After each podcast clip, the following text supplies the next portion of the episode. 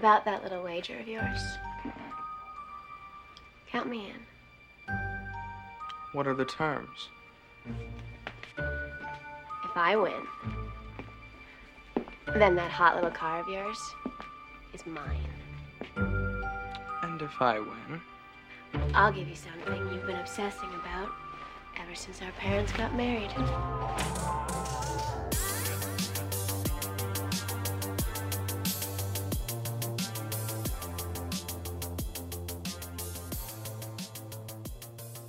You're listening to Movie Things with Lindsay and Gary, Season 3, episode number 1. and this episode's called We're back with Cruel Intentions. That's Right, We're Back. It's season three, and I'm so excited. It's been a while. It has. Wish we could say that we'd been somewhere, but let's face it, we're like most of you listeners. We've been at home, we've been just hanging, We've been nowhere, we've done nothing, but we have watched Cruel Intentions. and we're here to talk about it. So it released in 1999. and a teen drama. And it has an all star cast, um, including Sarah Michelle Gellar, Reese Witherspoon, Ryan Phillippe, Selma Blair, Josh Jackson. You could go on and on. You really could. It's know, it's a, it's a who's who of who was hot in 1999. Directed by a guy called Roger Kumble, who also made, get this, Falling Inn Love, What? the Netflix one where the girl wins an inn in New Zealand. That's a heartwarming tale. It is the complete opposite of Cruel Intentions. It is. It is. I think Roger Kumble's um, mellowed over time. Yes, definitely. so before we get into the plot of Cruel Intentions, A spoiler alert. Yes, indeed.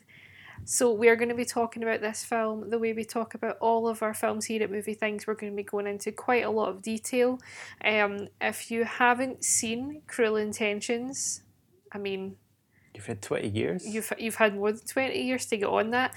Um, but we're going to be giving away quite a lot of plot points, including the ending. So if you want to go catch up and then come back and join us, that's awesome. But if you've already seen it, or if you're happy to listen to us chat about it, that's cool too. Grab some snacks, settle on in, and let's get started. Do you have a snack with cruel intentions? I didn't actually see the characters in Cruel Intentions eat terribly much. They're too wealthy. They probably eat poor people. oh my god, that's so dark. It's a different film. Yeah, yeah. okay, so Cruel Intentions um, is set in New York and it focuses on the lives of some very wealthy, very elite teenagers in Manhattan. Um, what can I say? They're like, you know, some of them are bad people and some some of them are good people. Um, there's the film opens with an incredible opening sequence uh, with one of the main characters, Sebastian, played by Ryan Phillippe, in his car racing towards his therapist's office. It's, in the first five minutes of the film, I think you get exactly the right summary of who this guy is and what he's all about. Yeah, Sebastian, like, always makes me laugh. Like, there's a, a lot to unpick here. it basically cuts about increasingly bougie locations in his vintage Jaguar.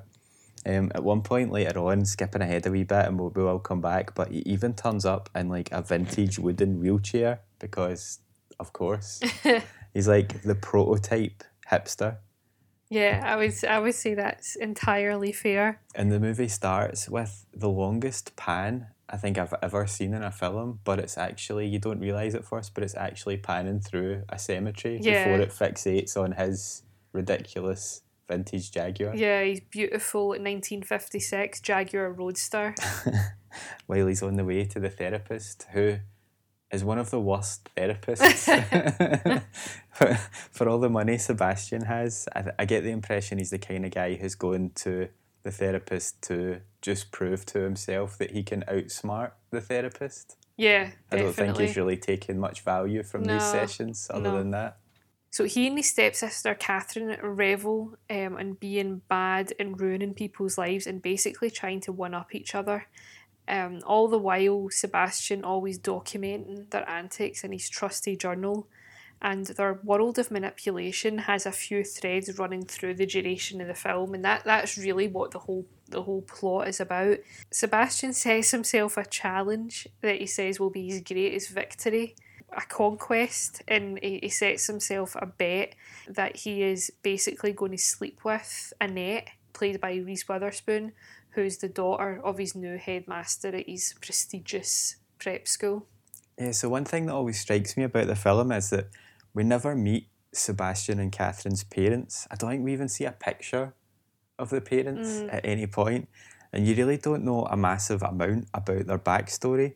So it's kind of tough to understand like where they came from and what set them on this path. Like one of the things that I think we'll talk more about, and one of the things I really like about this film is just how mean most people are. Yeah, The only thing I kind of liken it to is like Bret Easton Ellis and that sort of materialism. Mm-hmm. I really like that though. It's what sets it apart from other like sort of generic teen Oh, yeah. rom coms at the time. definitely. But we don't really know anything about their background apart from the fact that they are super rich. They have this ridiculous house that they stay in that's humongous. yeah, But every location they visit is just more grand And elaborate, yeah, Uh-huh, like yeah. he goes to his aunt's at one point, and that's somehow within touching distance of his apartment in New York, but got fields for horses and Yeah. some sort of sprawling mansion. So Yeah. what I'm getting at, I suppose, is you don't really know why they're as mean as they are. No, all you know is that they're stepbrother and stepsister, and they seem to be two of a kind. They're both pretty twisted people, and they seem to just find joy in wrecking people's lives and playing tricks on people. Uh, basically, it kind of feels like they've ended up getting caught in all these wee games because they've kind of run out of anything else to do. They've got so much wealth that they've been through every other activity and they're so bored that they just set each other wee challenges just with the goal of making other people miserable. Yeah, I find it pretty difficult. Well, there's a few th- right. There's a few things I find pretty difficult to believe in this film, but one of them is probably that these two characters are meant to be seventeen. Aye, there's a lot of that in it. There's a lot of that in it because I think I was reading. Not in a Grease Um, way, not not It's visually. not as bad as Grease. It's it's more their behaviour and the fact that we're supposed to buy that they're basically much smarter than every other person, including any adult that ever encounters them. They're able to fully manipulate every single person that they come across, Yep. even though at that age, I still don't think I had the life experience to phone and make a doctor's appointment. There's some pretty interesting fashion choices in this film. The the costume designer, um, Denise Wingate, was also the costume designer for quite a lot of films uh, that came out around that time, like She's All That and um, The Sweetest Thing, and um, obviously Cruel Intentions too.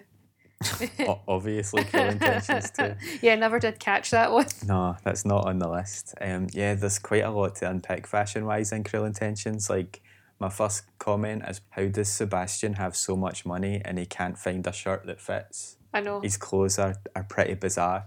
But a wee bit more interestingly, I suppose, like one thing that you notice is they use clothes to sort of signify good and evil all the time in the film. Like Sebastian and Catherine are always in dark clothes. Yep. And Reese Witherspoon is basically always in white, Yeah, yeah, or at least light coloured clothes, and Selma Blair brings a wee bit of colour to it as well. yeah. But there's some hilarious scenes where Sarah Michelle Gellar is basically she's channeling that sort of Jackie Kennedy in mourning for like a wee picnic in the There's park. there's a hilarious scene where Catherine takes Cecile, who's Selma Blair's character, who we'll get to in a moment, and they're having a picnic in the park, and Catherine is dressed like a forty year old woman whose husband died under mysterious circumstances. But that's kind of her vibe, innit? Yeah. Like I'm, I'm here Femme for fatale, that. I'm yeah. here for that though because femme fatale is the perfect way to put it. She's got that really manipulative film noir femme fatale thing down to an Yeah. absolute T. Where were we? Oh, yes. The celebration. What shall we toast to? To my triumph. It's not my choice to toast, but it's your call. To your triumph over Annette. What's so funny? Silly rabbit. My triumph isn't over her. It's over you. And you don't see that in like see some of those movies you rhymed off like she's all that and stuff Mhm. like that and ones we've talked about in the podcast before like 10 things i hate about you there's not anything approaching a femme fatale in any of those films and that's what i appreciate about cruel intentions Yeah, and you're right. Denise Wingate used the outfits to help visually design the characters. So Reese Witherspoon, her character Annette was very preppy. She wears a lot of cardigans and light colours, which is obviously meant to hint at, at her innocence. And then Ryan Phillippe and Sarah Michelle Gellar's characters, they dress in dark colours and luxury fabrics, basically to suggest that they're very evil and very wealthy people. One thing I find quite interesting about the, the fashion in that as well is I don't think it helps you easily place the film in terms of when it was made. Yeah. Like it's sort of I know that they, they do have mobile phones, but it's not really relied upon in it. And I think it's maybe because maybe a wee nod, nod to the source material. It's obviously based on like a classic book and mm-hmm. there's films that follow that book as well, like Dangerous Liaisons and stuff like that. And I think because it comes from like classic source material, it maybe doesn't rely too much on modern yeah. Tropes and things. Mm-hmm. Like you say, the luxury dark fabrics and then the preppy white wool and stuff like that. I think like you can't really place it in terms of the cheesy American pie type style of like baggy jeans and, and band t shirts or anything, you know? Definitely, and I think you know Sebastian has basically two prized possessions in this film. There's his car, which is obviously from the fifties, but then there's his journal, which he's never without. He's always got his faithful journal with him, writing down all of the bad things that he and Kath- Catherine have been up to. The journal really makes me laugh because again, in another Sebastian's the ultimate um, early hipster. His journal is held closed with a nice thin length of twine. Did you ever keep a dear diary style journal? Yeah, I loved a good diary when I was a kid. I remember I had a Dalmatian print Filofax. Held together with a length of twine. No, just held together with more faux fur. and I think even in the sort of mid 90s, I might have even upgraded to an electronic personal organiser. So see, I have questions about them because I never had one.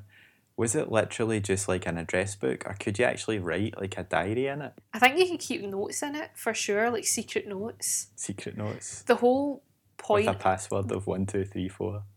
Exactly. Like, but I think that when I was a kid, there was definitely a bit of an overestimation of what precious information like a 10 year old kid would need to keep in a locked personal org- organiser. I think that's why I never kept a diary. I've always been very, very aware of how mundane my own existence is.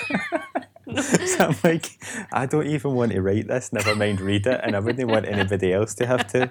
So I'd feel sorry for them. They're like, oh yes, I found his diary, and then like two pages in, they're like, how many Twixies can a guy eat?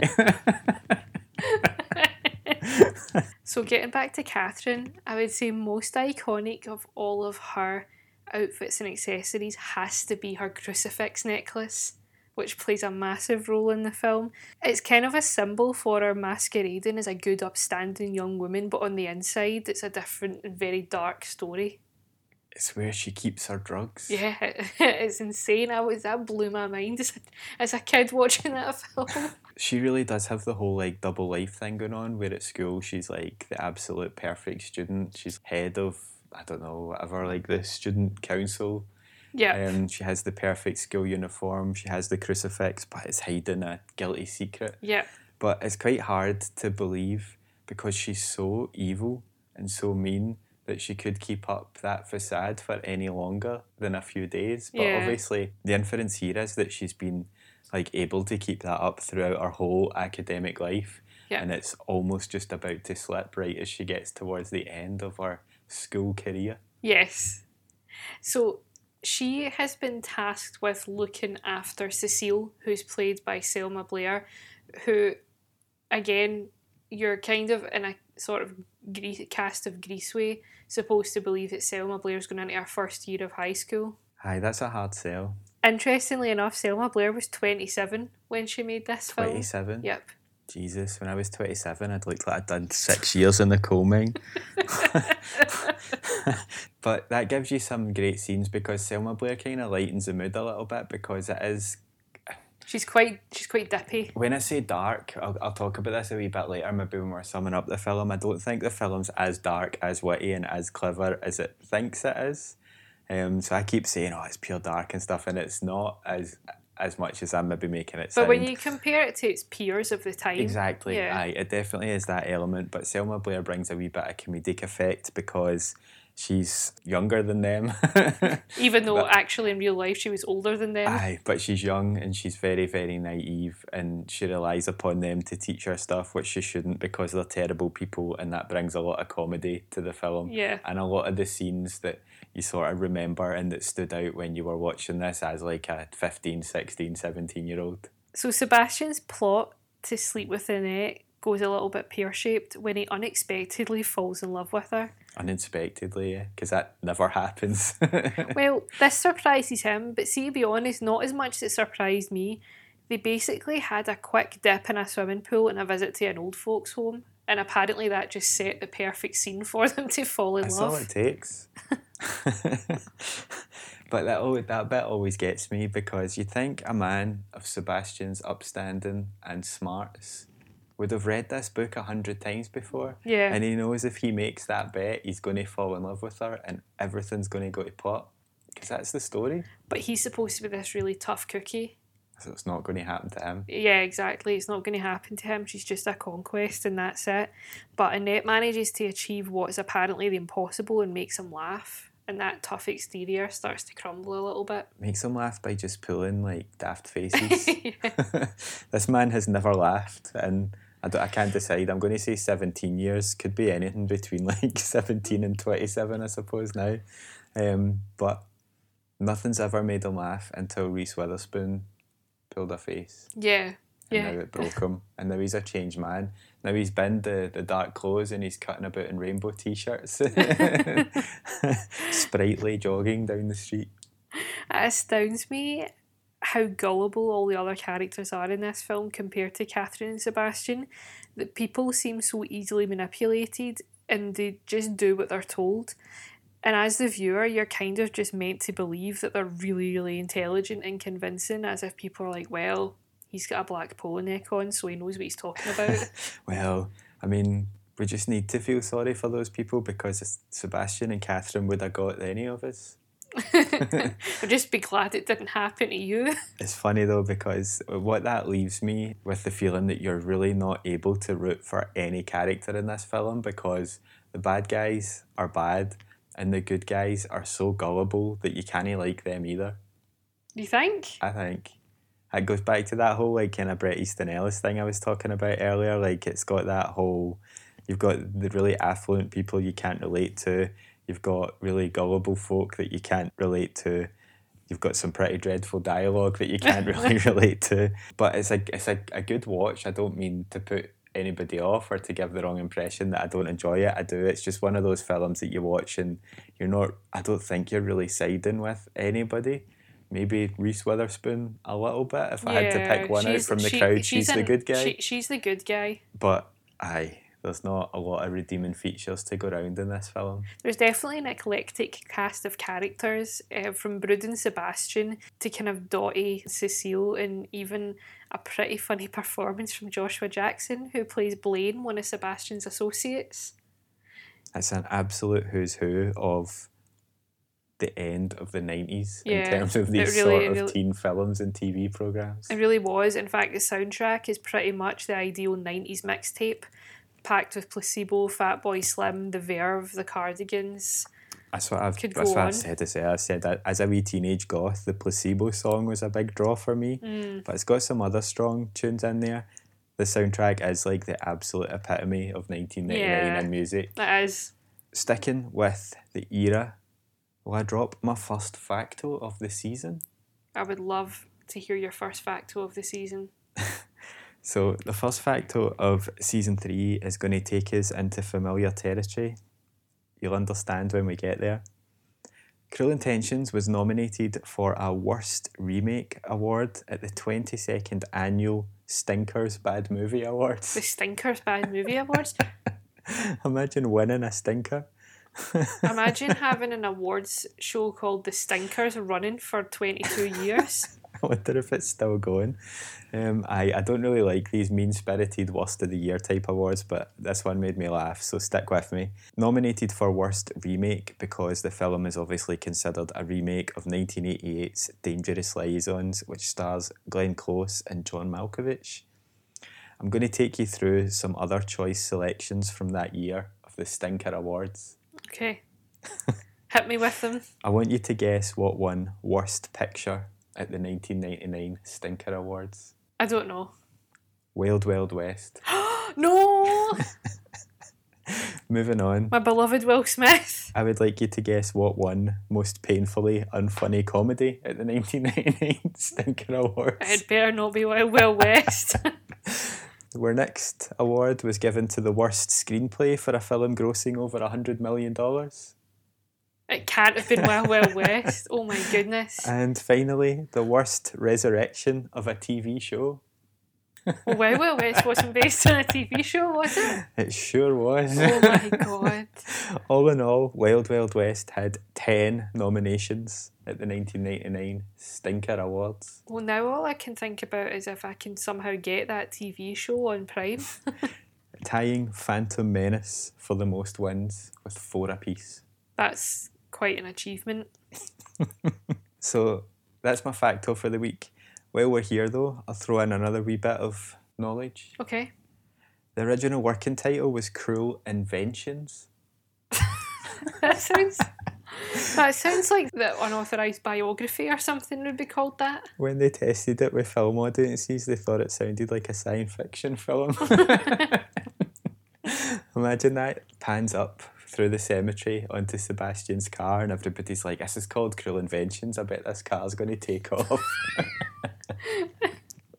I bet he's a mad scientist that invented this car. oh, if it took off, it would really be like Grease. Ah, no, not going back there. so, two main taglines for this film that really make me laugh. Okay. Okay, the first one is deliciously evil, wickedly sexy. What more could you ask? And the second one, this one might be even better. In the game of seduction, there is only one rule never fall in love.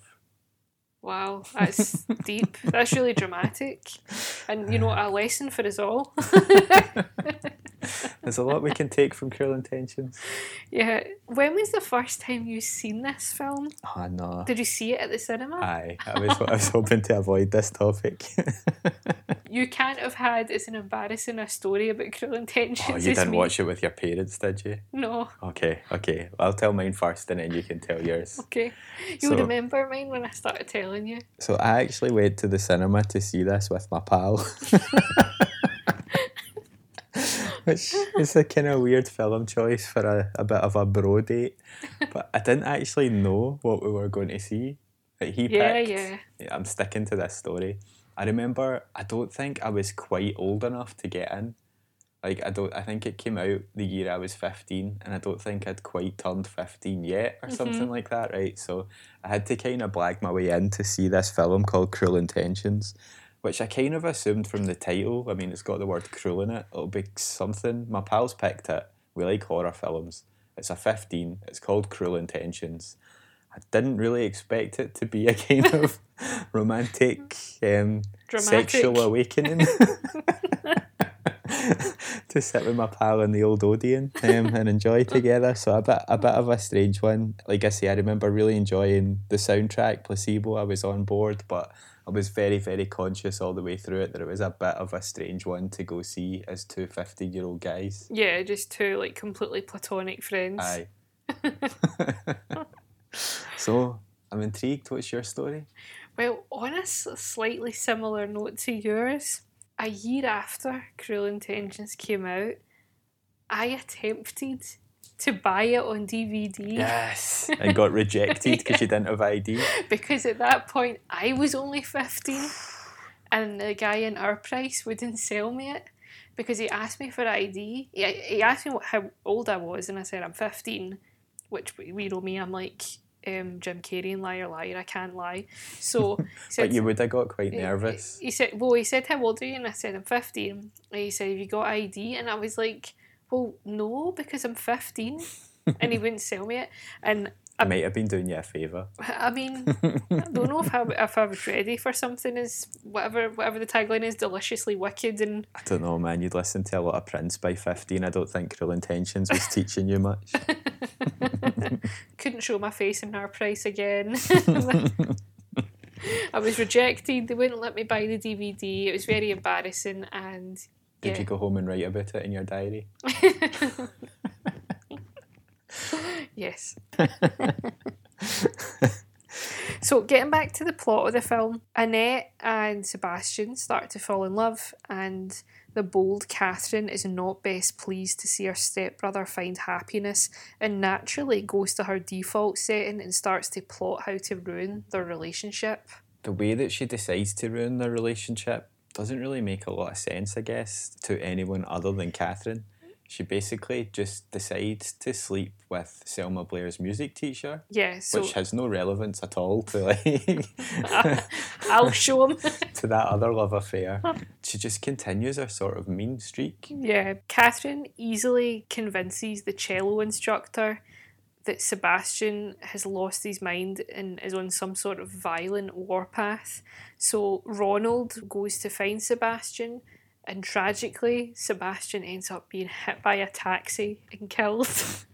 It doesn't work any better on screen than how you've just described it. So I I don't want I don't want anybody thinking that's not seen this film before that you're missing key points. it literally just does go like that. I feel like when I explain this film, it sounds like I'm making it up. no, it is literally like it just goes from I don't like any of these people to oh no he's deed. Ever the model student, Catherine gives a heartfelt eulogy at Sebastian's memorial service in front of the whole school. Coked out her mind. She's had a visit to the bathroom with her favourite necklace before that. Just when she thinks she's gotten away with it all and she's coming to the end of her speech, she notices a commotion and her classmates all start to get up and leave during her speech. It might be hard to see, but what we should learn from this experience is to be true to ourselves and to resist the temptations of peer pressure. As student body president, I've tried to set an example in myself. Unfortunately, the one person I could not reach out to in time was my stepbrother Sebastian. I know he's looking down on us today, and Um, I know he's looking down on us today, and he'd want me to say. He'd want me to say, Kath.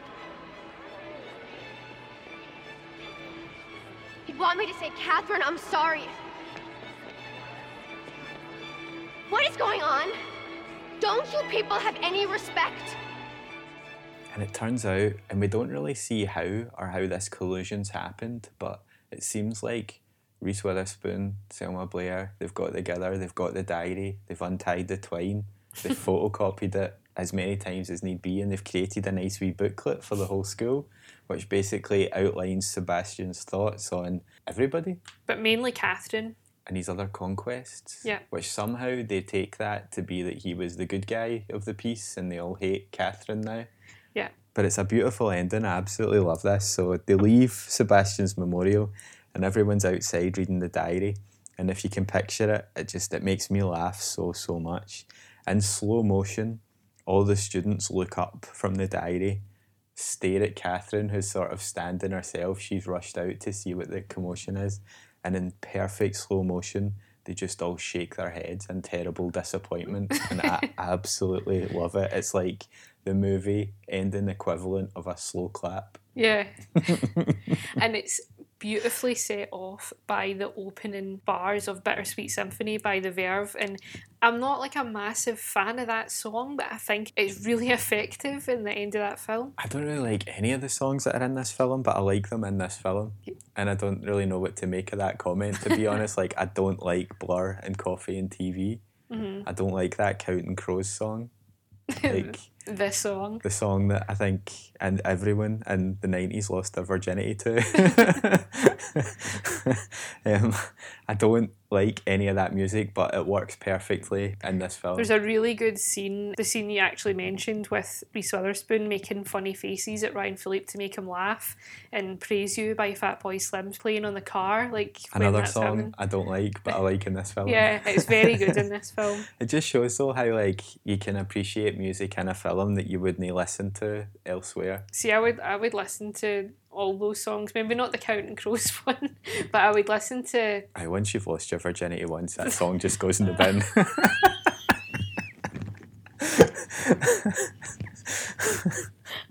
I should probably disclaimer to- this that I'm not actually, I have no experience of this song.